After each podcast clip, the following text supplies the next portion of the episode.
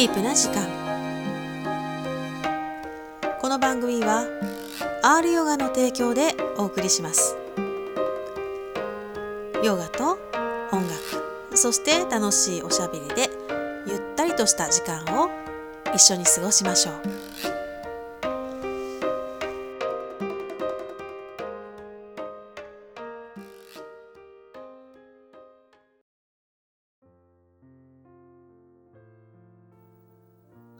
皆さんお元気ですか？リタですこの声は寝起きの声です 現在6時 ね、子供が寝静まっている間に収録します。ね、また、えー緊急事態とかが出て何かと不自由なね、思いとかいろいろ感じている方いらっしゃると思います。もうね、リタもね、10月、11月は結構音楽イベントというかね、自治会のイベントとか、あ、あの、決まってたんですよ。出演がね。野外のなんかイベントとかね。で、もう気合入ってたんですよ、かなりね。お久々にみんなと歌えるぞっていう感じで、もうそろそろ大丈夫かなぐらいに思ってたんですけどね。まあ、このね、緊急事態も出たのもあったし、まあ、その前ぐらいでしたけどね。お断りの電話がありましたね。やっぱちょっと無理ですと。今年は、今年もちょっと無理なので、またよろしくお願いしますっていう。さすがにね、今回はね、リタさんもね、ガクッとしましたね。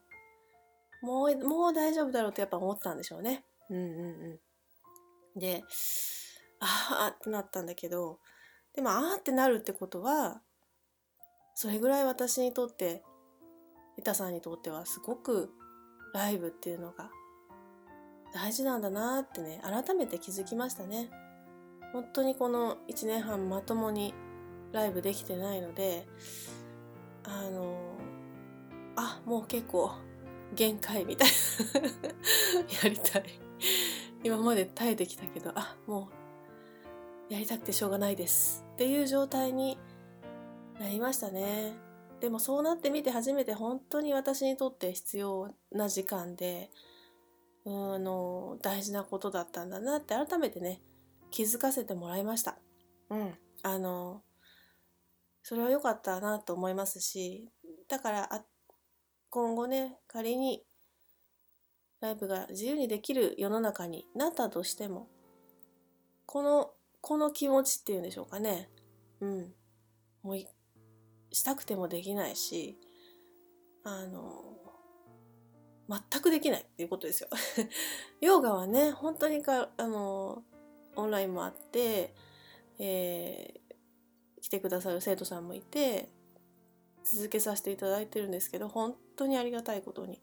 うん。だけど、音楽に関しては本当にゼロなので、あの、ライブはね。うん。だから、本当この、あり、なんていうのかな、普段奇跡だったんだなっていう、本当にありがたみを感じています。まあでもその代わりね、めちゃくちゃ曲書いてますから、リタさん。河合先生もびっくりぐらいな感じで、のペースで、あの、書いていて。あの、続々とこれから編曲を河合先生にしていただいて、レコーディングしていく。だからそんなレコーディング待ちの曲、編曲待ちの曲がいっぱいあるんですよね。うん。今こそですよ。この、この時期に練習とか、ね、貯めとかなくちゃいけないなと思ってます。昔はね、もう忙しすぎてライブが毎週毎週あって、練習する時間がなかったんですよ、逆に。で、あの、そういう何かこう、今後について考えるとかっていう時間すらない。もう、来るものに対してひたすらやっていくっていう状態だったのでね。まあそういう意味で言ったら、本当に今がその時間をいただいてるのかなとも思ってます。うん。何にしてもね、あの、受け入れるっていうのは大事なことかなと思ってます。でも受け入れながらも私はジタバタしてますけどね。なんとかできるように、それまでに力をつけるぞみたいな感じでね、うん、させていただいてます。皆さんはどんなことをやりたいとか思ってますかね？多分それがすごく自分にとって大事なことなんじゃないかなと思います。ね、そんな自分を見つめる期間としてもこの時期をぜひヨガとか瞑想して見つめ直して本当にやりたいことは何かとか本当に自分にとってかけがえがない大事なことは何なのか譲れないものは何なのか。そんなのを探す時間にしてもいいんじゃないかなと思いますしそれをしたらその後の人生っていうのは本当に変わっていくんじゃないかなと思います。ではね瞑想してみましょうかね。では椅子に腰掛けますか、えー、椅子に腰掛けるかあぐら。背筋はまっすぐに伸ばします。軽く顎を引いて頭のてっぺんを天井に突き上げるように。肩と腕の力を抜けてます。吐く息を長くして心を落ち着かせていきます。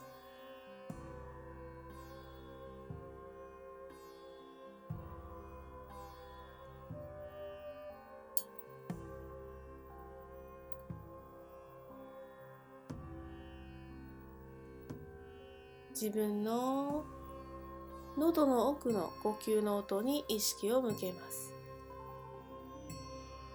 スースーという呼吸の摩擦音が聞こえてきます。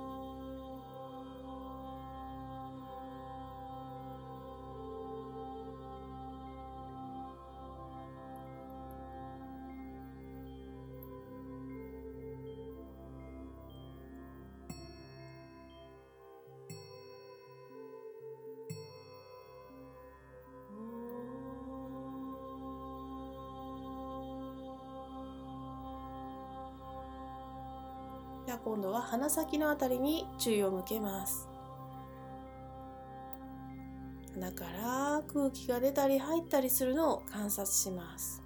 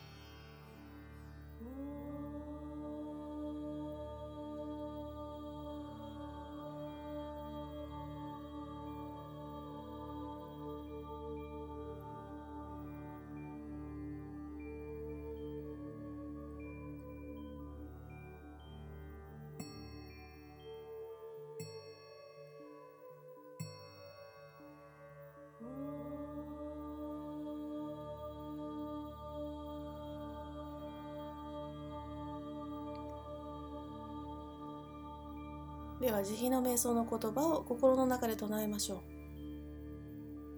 自分自身の幸せを願っていきます。私が幸せでありますように。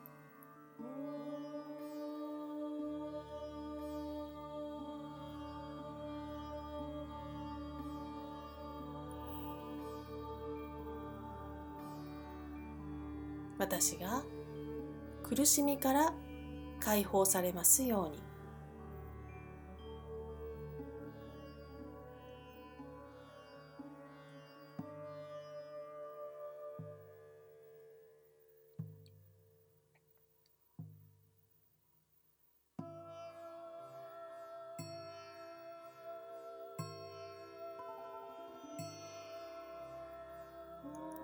生きとし生けるものが幸せでありますように。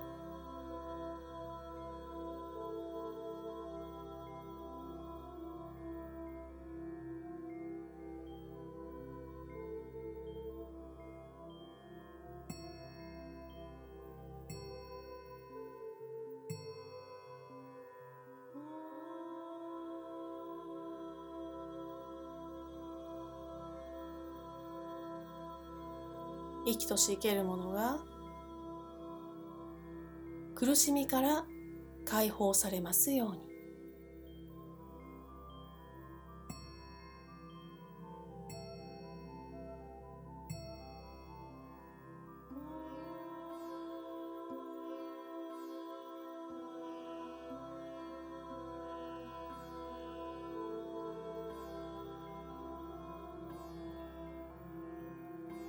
それでは深呼吸を2回して終わりましょう。一息吸って。はい吐きます。はいもう一度大きく吸って。はい大きく吐き切ります。はいそれではゆっくりと目を開けて胸の前で合掌します。はいでは瞑想はここまでです。ありがとうございました。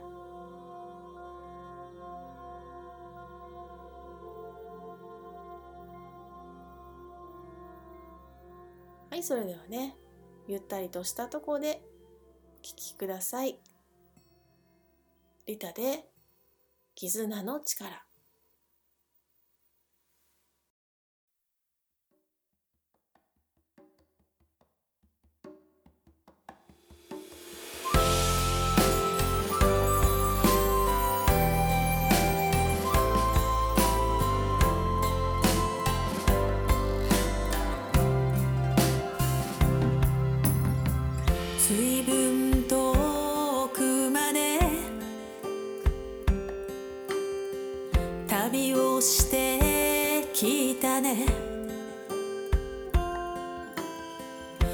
気づけば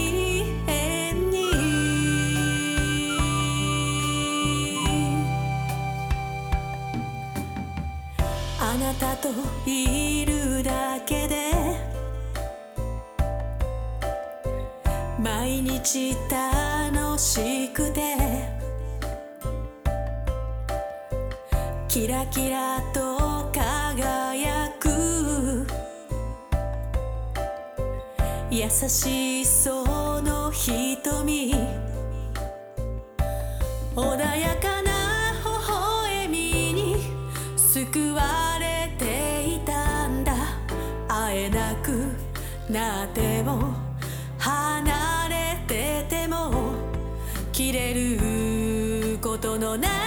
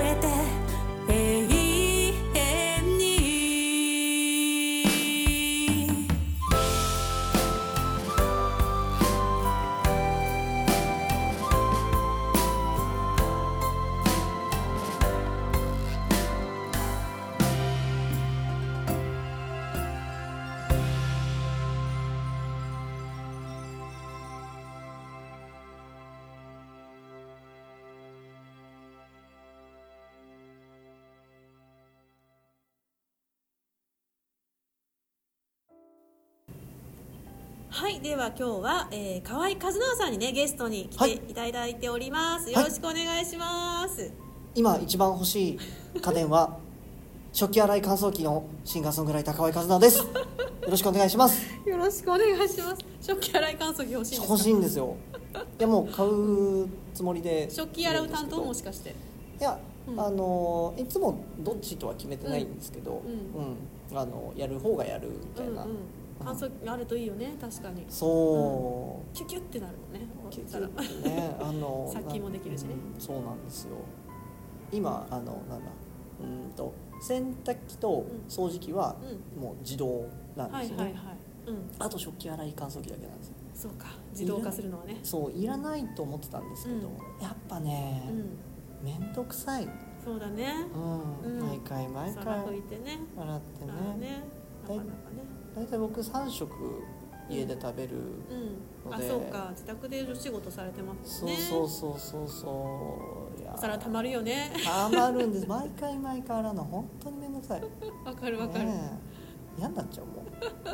食器洗い乾燥機はね、うん、うちも、あります？うん、ありますあります。こだわったポイントですねね。あそうなんですね、うん。もっとこだわるのはあのなんかうん。皿の立て方これでいつも夫婦でね対立してたんですけどね長いこと。立て方っていうのはそうある。向き向きとかそのなんか。しまう時ですか？うんうん違う。洗う時洗う時。こっちの方がもっと綺麗に洗えるとかね。あ いろいろのえー。こだわりがあってね、そうなんですね。さんがねそういうのをやってましたけどね。でも本当に便利だね。あそうですか、んやっぱり。便利ですね。いやいいですね。夜やっといててくれるもんね。ああ、うんですよねそうだから食器洗い乾燥機貯金をしてるんですよ。もうそれがもうね今溜まった溜まってるんで、おそうなんですよ。で9月にパナソニックの新製品が出ると思ってたら結局出ないんで。ーあそうなんだ。もう今の方そういうの好きだよね男子ね。うん。調べるのね家電。ずっとね価格とか、価格 .com で見てるんですここが底値かと。結構調べてから買うもんね。そうなんです？よ、ね。調べて、うん。プレゼンして、うん。これでいいみたいな。この機能の素晴らしさみたいそうなそうそうそう。こ この機能がついてるからうんこっちの機種じゃないとダメなのっていうのを散々プレゼンして。なるほど許可を得るわけですね承認を。もう何でもいいよって言われてるんですけど ちょ一回プレプレゼンゼンさせて。したいんだねそうそうそう。面白い。そんな河合和直さんですけど、はい、今日はまたさらに、芸人のね。なえー前回ね、はい。えーお話をいただいたそのミュージックスクールを、はい。あの開くにあたってのきっかけとかね、はい、うん、教えるっていうことに関してはい。語りましたけどね。語りましたね。うん。反響ありましたよ。すごいいいことを教えてもらいましたっていう感じでね。ありがとうございます。どんなこと喋ったっけ？忘れとる。そしてその後僕はい。覚悟したんですみたいなことをおっしゃって、ほう。うんそこで終わっとるんですよ。あそうなんですね。それはもう皆さん聞きたくてそう聞きたい。何覚悟聞きたくて聞きたくてしょうがないと思うんですけれどもまた次回でねそれお送りしたいなと思今日そこって言ったじゃんさっき。な そうなんですよ。そうえっとそのミュージックパーティーをした後にはい。ある決意をしたんですっていう話でしたっけ？そうですね、うん。まあ、それまでも、うん。あのーまあちょっと大げさに聞こえるかもしれないんですけど、ん。あのー自分の人生で何を成し遂げたいかなっていうのを最近よく考えてたんですよね、うんうんうん。特に今年に入ってからなんですけど、うん。であのいろいろやりたいことっていうのを整理していこうと思って、うんうんうんで、えーまあ、音楽はもちろん死ぬまで続けていきます、うん。で、えーそれプラス、うん。今野菜とかも作ってるんですけど。家庭菜園してますね。そうそうそうそう。上手にね。そうなんですよ、う農業はねうんやりたい。やっぱやりたいんですよね、うんうんいいですね。うちが代々農家百姓なので、うんはいはい。やっぱ今お父さんがされてる？のうんしてたんですけどうん今もうほとんどやってないですただ僕がやり始めたらちょっと火がついたみたいで、負けじと負けじとやりだしてはうん張りが出ていいなと思うんですけど。うん。やっぱね作り始めたらちょっと血が騒いで。それやりたいなと思いますし、うん。うん。あとあーとあそうそうそう。ねミュージックログハウスってね、うん。ラジオ番組もうん。やってましたけれども、うん。ログハウスは建てたいんですよ、もう前から言ってましたね、うん。そこはね。うん。ミュージックログハウスを作りたいんうんですよね、うんリアルね。そうリアル。リアうん。ルミュージックログハウス、うん。も作りたい、うん。うん。で、えーまあ、僕が不登校だったうん。こともありますし、うん。あのまあ、自然となんだろう。僕の生徒さんでもそういう、うん、学校に馴染めない子、うん。うん。うん。うんもいたりとか、うんうん。あとは社会人の方でもあのなんだろう表現をしたいとかはい。もっと自分をうんうん。出したい自分の好きなことがしたい、うんうんうん。うん。っていう方たちもたくさんいたりとかするのでそうねいう方たちをもっともっとサポートしたいな。っうんうんうん。ていうのもある。うん全部やりうんいったいぱいありますね。うん。全部やりたいん全部ですよい。いいですね。でこれ全部やるためうにん。うんどうしたらいいかな。全部やるにはどうしたらいいかなっていうのを考え時間とかそういうのね。そうですね、うん。それもあり。うどうしたらいいかなっん全部実現するには。うん。で考えて、まあ、今の仕事うん音楽講師の仕事からもつながることとしてやりたいのが、うん。うん僕学校を作りたいんですよね。きたー。おはい。学校というのは？あんだけ学校嫌いな。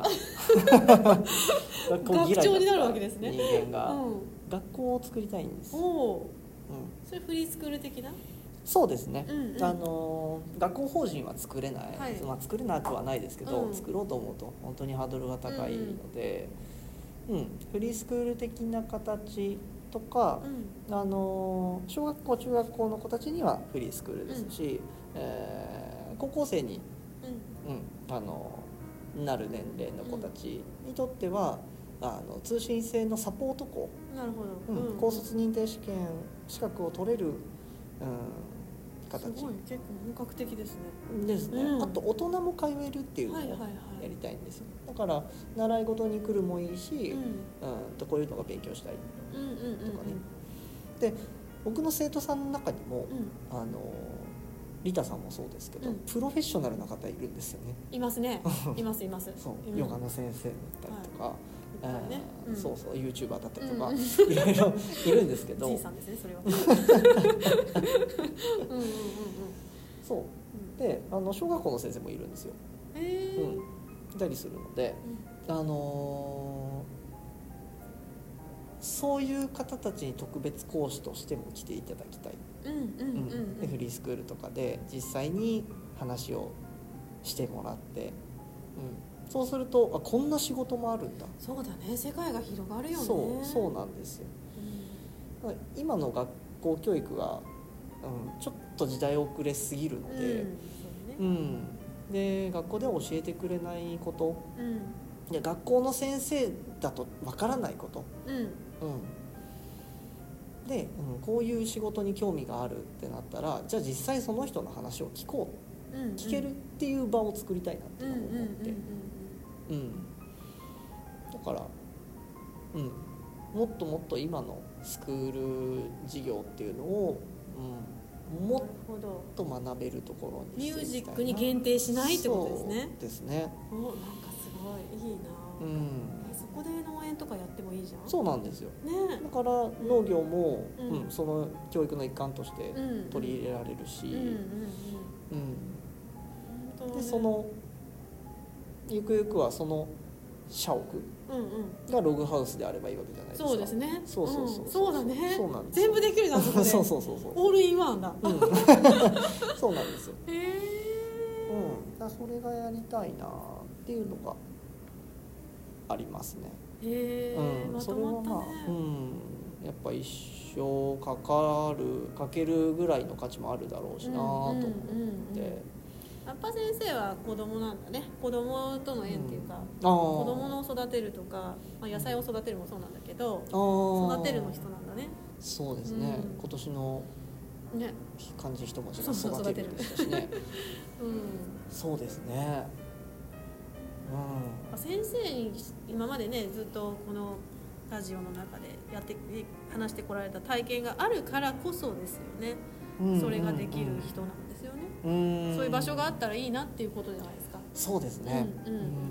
そう自分がやっぱり経験してきて、窮屈だな、ん。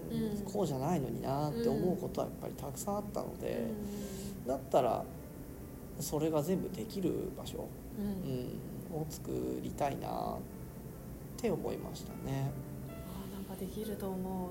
すごい、はいいやーでも本当にこればっかりはもう一人ではどうにでもできないので、うん、ぜひ協力させてください私あもーぜひお願いします。こんな変な人でも生きいていけるんだよみたいな。ね。やっぱこの社会のそはい。の王道に乗れなかった人間なんで私も。ん。どっちかっていうとね、はい。普通に就職してなんか普通っていうのにいわゆる乗れなかった人間なんで、うん。うん、世間の価値観とかに、うん。うんそれは相当生きづらかったですよやっぱり、ううんん10代20代そうそうですよね、うん。でもそれでいいと思いますよ。まあ、それがふ、まあ、それが普通っていうとまた普通って何になるんだけど、うん。そそうじゃないのかなと思いますね本来は、うんうんうん。子供がそうおかしいよねって思うことうん。が普通だなって、そう。まあちょっと前まではね、うん。あのその普通うん常識っていうのが、あー言われたことをこなす、うん。うん、与えられた仕事を淡々とこなせる人っていうのが社会に求められていたので、まあ、そういう人材を学校で作ればうん。あの食いっぱぐれないから、うん。うん。うん、だからあの学校教育も別になんて言うんだろうね奴隷を育てようと思ってうん。ロボットを育てようと思ってやってるわけじゃなくって本当にこの子たちが将来食いっぱぐれないようにっていう思いでできてはいたと思うんですけどもうこれからの時代はもうそういうのは本当にロボットがやるようになっていくのでそうですね。そう。うん。だからどんどんどんどんあの人間じゃないとできないことしか仕事にならなくなっていくので、うん。うんだから今の学校教育はもう正解が用意されていてそれを、うんどういうふうに探しますか、うんうんうん。っていうあの問題が多いんですけど、あの社会出たらそんなことってないじゃないですか。ですね。正解ってないので。ですね それでまた正解探しちゃって苦しんでる人いっぱいいますからね。そうそうそうそう。あれ今までと違うじゃんって生き方が通用しない、うん。うん。で子育ての正解を探す。うん。でそれで苦しむ、うん。まあそういうことですよねそうそうそうそうそう。正しいか正しくないか。うん。そうになっちゃいますよね。僕は学童行ってる時も学童の先生やってる時もそうだったんですけどうん。宿題であの理科の宿題うんがあって小学校3年生の子だったかな、うん。であの覚えてますか？ヒゲ根と手根って植物の。うん、あの根っこの違いとか、うんうんうんあと双葉の違いとか、はいろいろあったじゃないですか。うん。その2種類のタイプの植物の絵が描いてあって、であの違うところを描きましょうみたいな問題があったんですけど、それを持ってきて「先生これできない」って言うんですよ。うん。うん、でなんでこれとこれで見比べて違うところどこにある？って言ったら「根っこが違う」って言うから「うん、じゃあ根っこが違う」って書けばいいじゃんって言ったら「えでも間違えるかもしれないもん」根っこが違うって言っても書いてもダメだと思うものへ別に間違えたら間違えたでいいじゃんって言うんですけど、そう一字一句間違えずに書かないと罰になるから怖くて書けなあないるほどね。そう。失敗できないってことですそうそうよねそう。そうれ失敗することを恐れちゃってるので。うん。もうだから。ね無難に無難にだもんね今だとね。そうなんですよ、うん。うん、でも僕ら教える立場じゃないですか、うんうんうんうん。教えるって正解を教えることが教えるじゃないので、そうね。うん、安全に失敗させるが教えることなんで、そう。それをしないのはうなっていうのを思うんなですよね。本当ですよね。そうそうそう。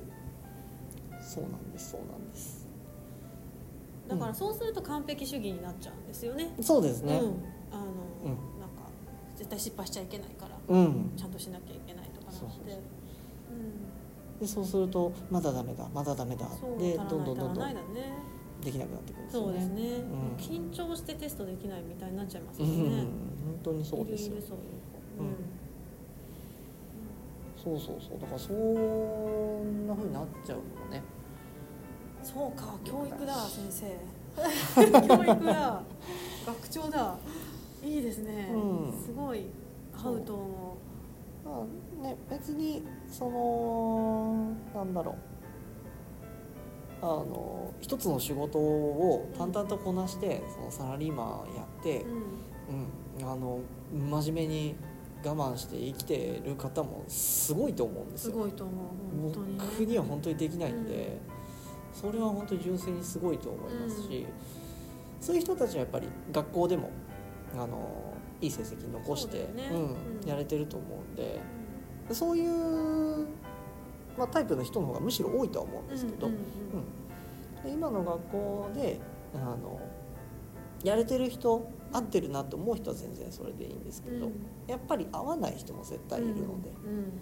そういう人たちの受け皿になりたいんですうんね。いいなあったらよかった本当に。うん。そんなことを聞いてくれる大人がいれば、うん。どれだけ救われただろうって思いますね。そうそうそうそうこれ何になるのみたいなもう本当虚しい感じにうんなった時があってもうだ高校1年生ぐらいかな、はいうん。あのうん。成績がガーンと落ちた時があった、うん。それまで結構優等生だったんです。はいけど進学校に行った時にガーンと落ちて、うん。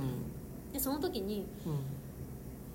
何だろう初めての挫折なんですよね、子供にとったら何こう全然勉強しても上がらんくなった、うん。順位が。はで自分が何か分かんなくなっちゃったんです自分が何者か、いうん。あのうん。順位で。はいはい順位で表されるっていうかはい。私っていうものが。うんうんうん。そして私っていうものが番号で表される、うん。何これって。個性ってなんだっけみたいなって、うん。で当然そこから自分がなんていうかなひねくれていくんですよだから髪の毛茶茶髪にし始めたりとか、こう従わないわけ結うん局その軍隊みたいな高校だったから、うん、そこにわざと従わないみたいな反抗をしてたんだけど、うんまあ、全部私が歪んでるっていう解釈になっちゃうんですよね先生たちからすると。でもうん心理テストとかするとあるじゃない、たまになんかこう子供たちの今の心の状態を見るみたいなテストがあってもう消えたいと思うとかさそういうのに丸つけてんだよ私はもう、はい。だから大丈夫かみたいな感じなわけ、はいはいはい。でも先生に言ってもさはとりあえず大学行けよみたいな話になっちゃういうんからそうですね。本当にその私のや闇に触れてくれるというか、うん。分かるよっていう風な人はう正直いなかったですもんね、ん誰もいてくれたらあそこまで私はね 闇落ちしなかったと思 思いますね。そうなんですよね。うん。悪い仲間とはうんそれは分かってくれるから、うん。なんとなく共感してくれてるような感じがするんだけどやっぱ違うから私の中で。うん。うん、なんかやっぱ孤独な感じ、うん。だからべ勉強自体が別にき嫌いでもなかったし、はい。うん、あの本当やりきったぐらいやったと思うんだけど、うん。でもなんか本当に自分って何かが分からなくなっちゃった、うんただ大学行けばいいとか、はい。そうすると私の夢とかうん。そういうものがない。だうんなんか、先生のためにやるっていうか、うん。学校のためにやるとかね。うん。親のためにとかなっちゃうでしょ？うん。なんかもう人生が分かんなかった本当に、うん。なんか何かになりたいって言っちゃいけないぐらい、ううんん何者にもなれない自分とか、うんうん抱えてましたね。一番闇が深かったと思いますね、うん。その時代にそういううん。場所があればうん。ね。絶対いいと思う。いい大人に会えてなかったなって思いましたもん私、うん。20代になってから、本当そうなんですよね、う一番多感な時期でそんな多感な時期に将来のことを決めないといけないん、っていうそうのがね。そうそうそううんそうとかさそういう感じなんですよ、そう、うんそうとりあえず入ってから考えろとか、うん、でももっとはい本当に自分のやりたいことをだけに集中していたら、もっと早い時点で私決めれたと思いますよ、もうちょっと。うんうんうん人生をね、はい。で楽しいことを優先することがもう OK じゃないから、はうん。そんなことより順位とか、うん。そういうところにも走らされてる、いうん。人参をぶら下げられてそれ取ればきっといいとこに行けるのかなっていう感じでやってた時代もあるからそこがもう途切れた時に本当に分からなくなった、うんそのまま順調に行く人は分かんないでしょうね。多分そういうのに気づかずに、そうですね、うん、いいコースにうん。エリートコースで行けるんだろうけど私はそこから脱落した人間なんで 完全に。うん。うんうわーこれ何？っていう感じでしたね、ただうん。それでいいところに行ったとして、うん。まあ、いい大学いい企業うん。に入ったとしてそれが本当にやりたいことだったのか。違うもんね、うん。結局走らされてきただけの話で。そうそうそう満たされることは多分ない、うん。そうなんですよ。だからねその生き方で本当に幸せなのか。それに本当にね気がついちゃった時うに、ん。ね。そうそうなんですよ。だから辛いですよね僕も3年遅れで高校入ってますけど、うんうんうん。それで何か不自由したことなんてないですしうん、うん。うん、あの大学卒業する時も新卒で入るっていうのがわけわからないので僕。なんで新卒で取らないといけないのかもわかんないですし、はいはい。なんで新卒で入らないといけないのか、うん、まして新卒で学校の先生になってなっちゃダメだと思いますよああそうだね。世間知らないもんね。そう。学校の先生が教えれることって学校の先生のなり方しかないんですよ。うん。そう。確かに。うん。うん、宇宙飛行士になりたいです。うって子供が言ったらそう先生はもう分かんない世界じゃないんああですか。そうだね。でいやなれるわけないでしょ。って言っちゃうんですよ、はいはいはいはい。いやいやちゃんと筋道があるから、うんうん。うん。あのなろうと思えば本当に頑張って勉強すればなれるんですけど、うん。そうだね。そうそうそう。だからそれを一緒に考えてくれるような先生ならいいんですけどそうだね。うん、じゃあどういう大学に行ってでうーんと宇宙飛行士になりたいんだったら JAXA に入るかあるいは今民間企業でロケット飛ばしてるところもあるから、うんうんうん。そういうところに就職するのかとかいろいろ考えれるので、そう道筋はいろいろあるんですけどそれを鼻からね蹴飛ばしちゃう。自分の知ってる範囲の世界のことしか教えないっていうふうになっちゃうと。そうだね。うん。そう知ってる範囲が狭いって話だよね。そうそうそうそう。そうなんですよ、うそういうふうにはさせたくないので。んうんうん。ううん。ん選択肢がいっぱい無限にあるっていう風な方がいいですよね。そうですね。うんうんうん。うん。でその子に合ったもの？うん。うそうそうそうそう。まあ自由になればその分責任も伴うので。んそうだね。うん。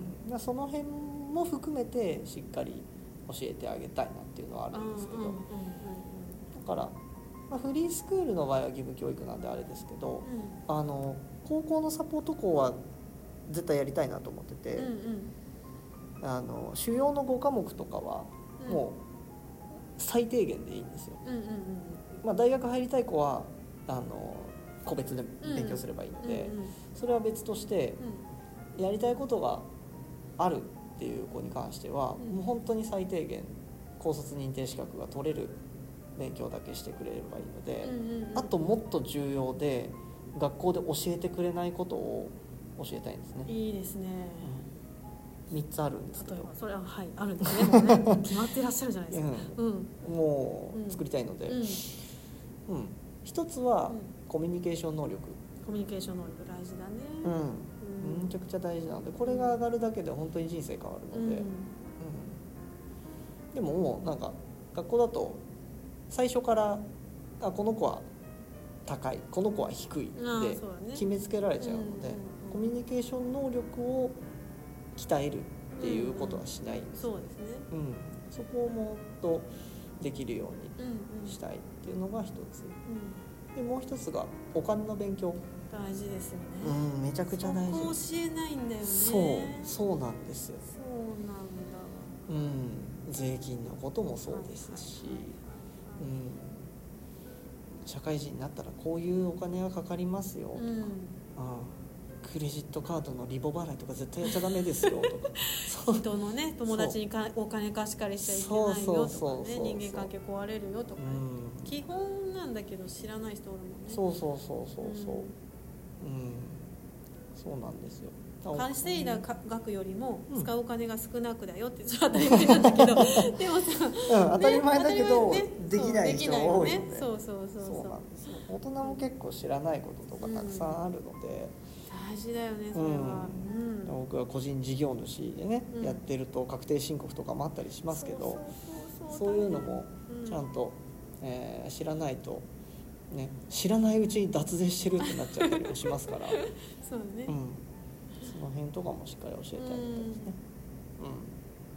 うん、が2つ、今二つだね、ううん。ん、で最後1つはうん。性教育です。あー大事。うん。むちゃくちゃ大事。あの性教育って言っても、あのーなんだろう。男女だけじゃなくて、うん。性同一性障害のはいことだったりとか、あとはあのトランスジェンダーとかそういうことですそうそうそうそう、んんそういうのもですし、あのー生きるって方の性も含まれてるんですけど生きていく上でうん。あの間違った情報とかもいっぱいあるので、うんうんうん。そういうのの取捨選択をちゃんとできるようにするとか。も教えてくれなかったですよねやっぱり。そうですね。ん家庭でもやっぱりさうん。恥ずかしがってか知らんけどさ見せないとかさみまそういうの言わないみたいな文化だし、はいはいはいはい学校でもねちょっとなんかビデオ見せられたぐらいでさ。そうですね。うん。やっうん、ぱ間違った情報だけが流れてくよねみんな。そうそうそうそう噂みたいな感じまあ男女間だとあの DV とかもそうですね。ああそううんね。だからこういうこういう音が絶対ダメっていううんのも、うんうん教えとかないからね、そうそうそうそれは愛じゃないよみたいなね。うん、男は男であこういうことは絶対しちゃいけないんだなっていうのも分かりますし、うんうん。うんうん。そういそう男女の違いが早いうちに分かってるといいかもしれない、うん。本当に。男はそういうもんなんだなっていうのうん。がやっと今になって分かってるから、うん。そうなんですよね。あなんか同じ人間だからさうんはい。同じこと分かってるよねみたいに思ったら全然違う世界を見てるんだよね全然違いますよね。うんもう男はエロいことばっかり考えてますからね。本当にしょうもないエロの塊ですからもうしょうもないな 本当に本当に。いろいろこう妄想してるね。だから男の人のなんていうのかなあのやっぱ社会に出てプライドとかもあるし、うん。うんで女性はまあ女性でまたなんかなんていうのかなかうんうん効率とかさなんかそういうのにすごいいろいろやってるじゃん主婦しながら仕事とかさ、子育てとかさ、うん。うん、なんかそういうまた違う、うん。う。うんん、マルチタスクですよね。そうそうそうなんか生き方が必要とされるというか、まあ、うんうん、そうですね。うんそう。僕は家のことも好きでやるんであれですけど、大体一般的にはこう外で仕事してきて、家帰ってきて。もうそこで仕事はおしまいっていううんうんうん考え方だったりするので、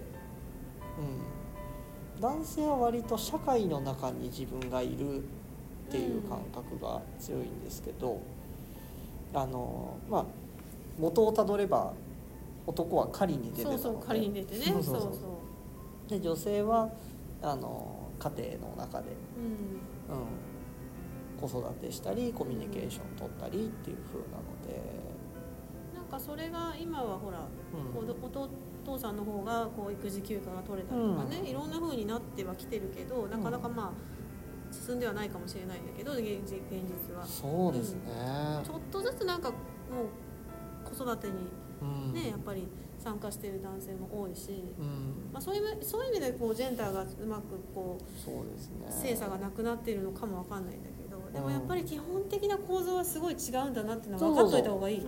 脳の違いっていうか、うん。うん。そうですそうです、うん。ジェンダーとそうじゃない部分って絶対ありますからね。そうだね、うん、性差は絶対ありますから。絶対あるから、あと筋肉量の差もあるし、うん。やっぱり高いところの電球とかやっぱできないからさ、うん。やってもらうしかないしあの重いものとか持つ時とか、うんお願いしないとできないし、そうですそうです、うん。ね。そこをね協力し合って。どれだけふくよかな男性でもね赤ちゃん抱っこしても泣き止まないのがお母さん抱っこしたら一発で泣き止むこともありますしね。そういう役割分担はう大事だと思います。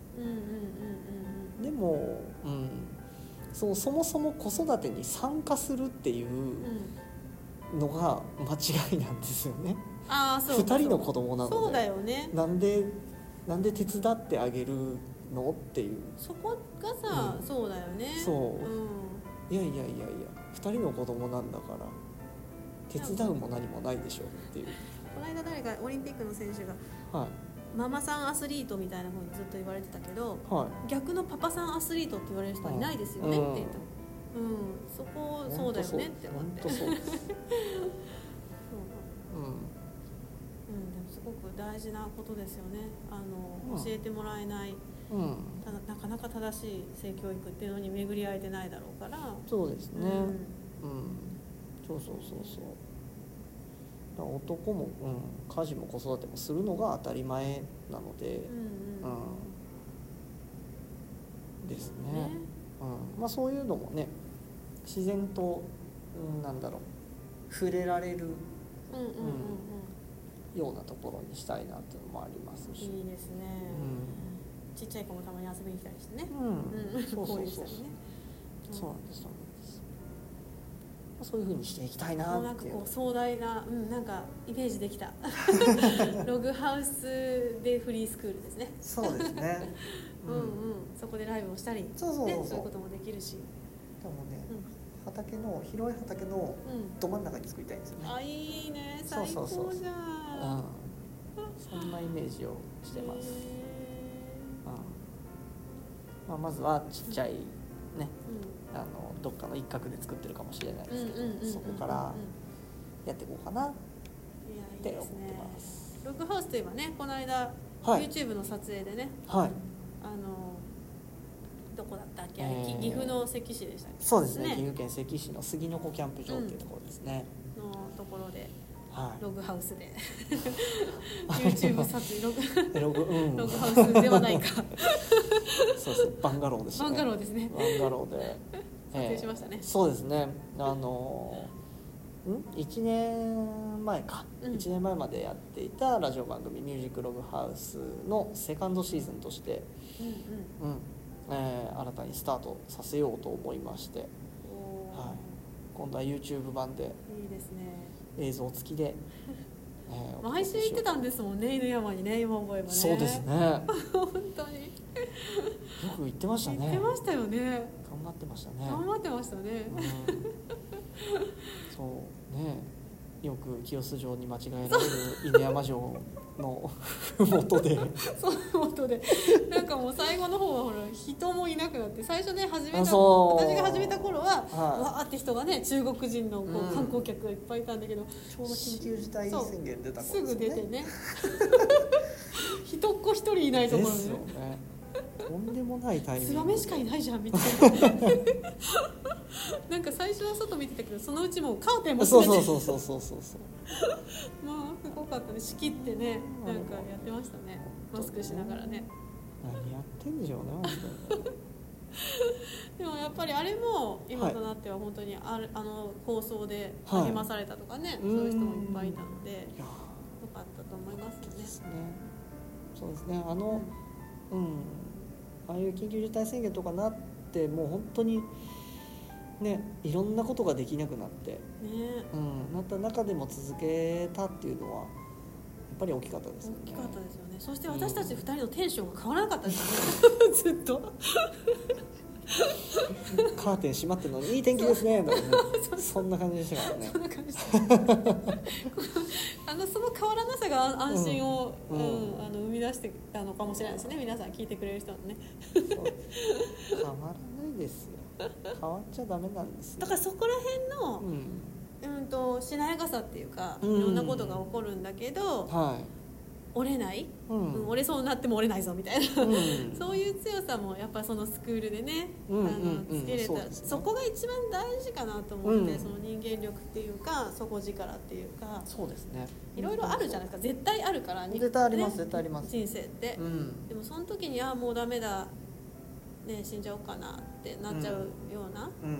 感じじゃなくて、うもうここからうん。一回立ち上がるぞ、絶対入るぞみたいな、んはい。うん、そんなね、そう。うん、強さがあるといいかな。ね身につけてほしいですよね、うん。うん。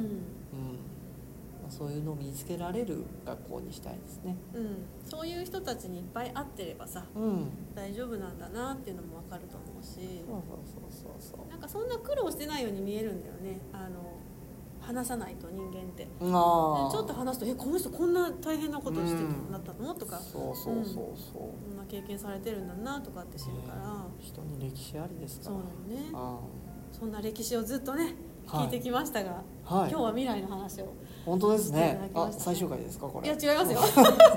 えどうします？これ次から生ライブみたいにします。ああもう呼ばれないかと思っいや読み読みますよ。読みますよ。いくらでもネタありますからね先生。たありますかね。あるかな。もうもうとか言って。もうなんだろう。あれ？かあるかな。あれもう出てくれないかな。いやどうしようかな。出出たい気持ちは満載なんですけど。あよかったよかった。えじおすすめ家電とかせ そっちですか？また家電やっぱ好きなんだ。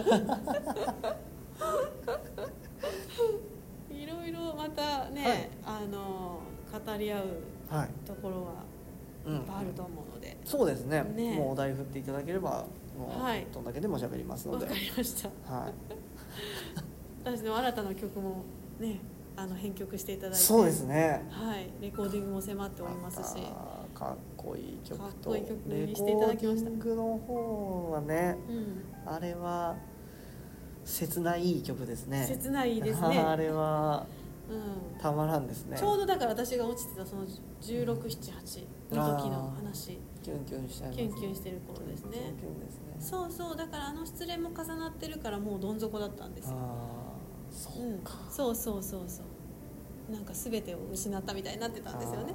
希望も。それで茶色に染めて。そうそう。茶色に染めて。ピアスして。ピアス開けちゃって。そうそしていつも体育教官室に呼び出されて。スカートの丈短いぞとか言われて。お前は歪んどるとか言って。そんな時期もありましたよ。いい ですね。青春ですね。青春ですね。でもなんかこう悪くなりきれない自分もいて。そうですよね。ううん。そこがね。僕も結構ねうんなんか悪くはなりきれなかったですね。なんだかんだ言って可い愛がられるから先生とかにも。うん。結構踏み外してたん。ですけどね、うん、あん。まり迷惑はかけないようにはしてましたねそうそう、うん、そういう本当にねうん。犯罪とかそういうのはしてないあかな、ーしうん、なかったですね、この辺がちあのそうだね犯罪は犯罪はしなかったですね、夜中に公園で花火やって「うるせえ!」って言われて通報されたぐらいですね。夜中にやったんかい。夜中に夜中にロケット花火やっちゃう、ね、まあまあ音するやつですね。それびっくりするよね。なんだ実弾ぶち込まれたかと思います。迷惑かけまくってんじゃん、でも可愛いもんだ可愛いもん可愛いもん。うん、そうそうりがとうございます、はい。そんな先生の夢を今日はねはい。そうですね。させていただきました、夢語っちゃいましまあ、た、これも夢というかもう本当に実現していくこれから、ね。まあそうですね。うん着々と、実現に向うんいけてくっていう感じです動いねていくっていうところですね、はい心から応援してます、いやーもありがとうございうます。あの協力してください、はい、ありがとうございます。お願いします。ということで、はい。えー、河合和乃さんに今日はインタビューをさせていただきました、はい。ありがとうございましありたがとうございました。はよろしくお願いしいます、またお願いします。はい。河合先生ありがとうございました。いやー決意と覚悟そして夢語っていただきましたね。いやーなんかねもうイメージできてる。うん。素晴らしいですね。本当にあの普段から人のために動いてらっしゃる方であのなんて言うんでしょう。そこに期待なく下心なくっていうかね。本当ギギバーなんですよね河合先生って。うん、だからやっぱ自分が欲しかったものこれからの未来に必要なものっていうのがねあの明確にされてるなっていうのがだからこそしっかりしたイメージができてるんだなっていうふうに感じましたね。リタさんも何か私でよろしければですねお役に立てることがあれば是非協力したいなと思います。農業いいよね。もう本当今畑、ま、あのやってますのでリタさん。もう4年？4年ぐらいやってるかな。やっぱり収穫の喜び。草取りの大変さ。水やりのこまめさ。いろいろとねあの大変なんですけどやっぱ手をかけた分本当に美味しい野菜ができてねあのスーパーで本当に綺麗に並んでいる野菜を見てまあこんなによく綺麗に作れるなプロはすごいなみたいな感じで思いながら見てますけど、まあ、農家さんのご苦労がよくわかりますよね。たった数百円で私たちは買うんだけどそれに至るまでどれだけの苦労を裏でしてるのか、まあ、そういうことを知るっていうだけでも大きいんじゃないでしょうか。大体この葉っぱのものがなから何ができるかとか知らないですからね。じゃじゃがいもが土の中にできるとかオクラが空を向いて立ってるとか知らないんじゃないですかなかなか。うん、そういうことを知るのも本当に大きな勉強じゃないかなと思います。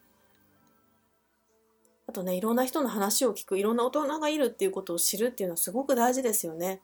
やっぱり中高あの交わる大人っていうのは親戚か先生ですから、うん、すごい狭い世界でやっぱり生きてると思うんですよね。うん、でいろんな柔軟な大人がいて話を聞いてくれたり分かってくれる人、うん、がいるっていうのはすごく大きいんじゃないかなと思います。ねそんな感じでうんなんか楽しそうでワクワクするお話でしたね。また河合先生にはいろんなテーマを私がですね投げ投げさせていただいて 家電も、まあ、ぜひ語っていただきたいんですけど、まあ、曲についてとか、えー、いろんなこれどう思いますか？とかねいろんなテーマで語り合っていきたいと思っておりますので皆さんもここ聞きたいよとかねこんな話リタさんと河合先生のこんなところ聞きたいですとかね。そういうご要望がありましたらぜひともお寄せください。リタさん .com から、えー、お問い合わせとかねそういうとこがありますので、えー、そこに載せあ載せて、あのメールしていただければ私に届きますねお待ちしております。ということで今日はここまでです。また皆さんにお耳にかかれるのを楽しみにしています。それまでどうかお元気で、ね、お過ごしください。心がイライラモヤモヤした時は是非、えー、リタの3分瞑想を聞いてまたフラットにしてなんとかね穏やかに過ごしてくださるのをリタも願っています。ということでありがとうございました。またね。バイバーイ。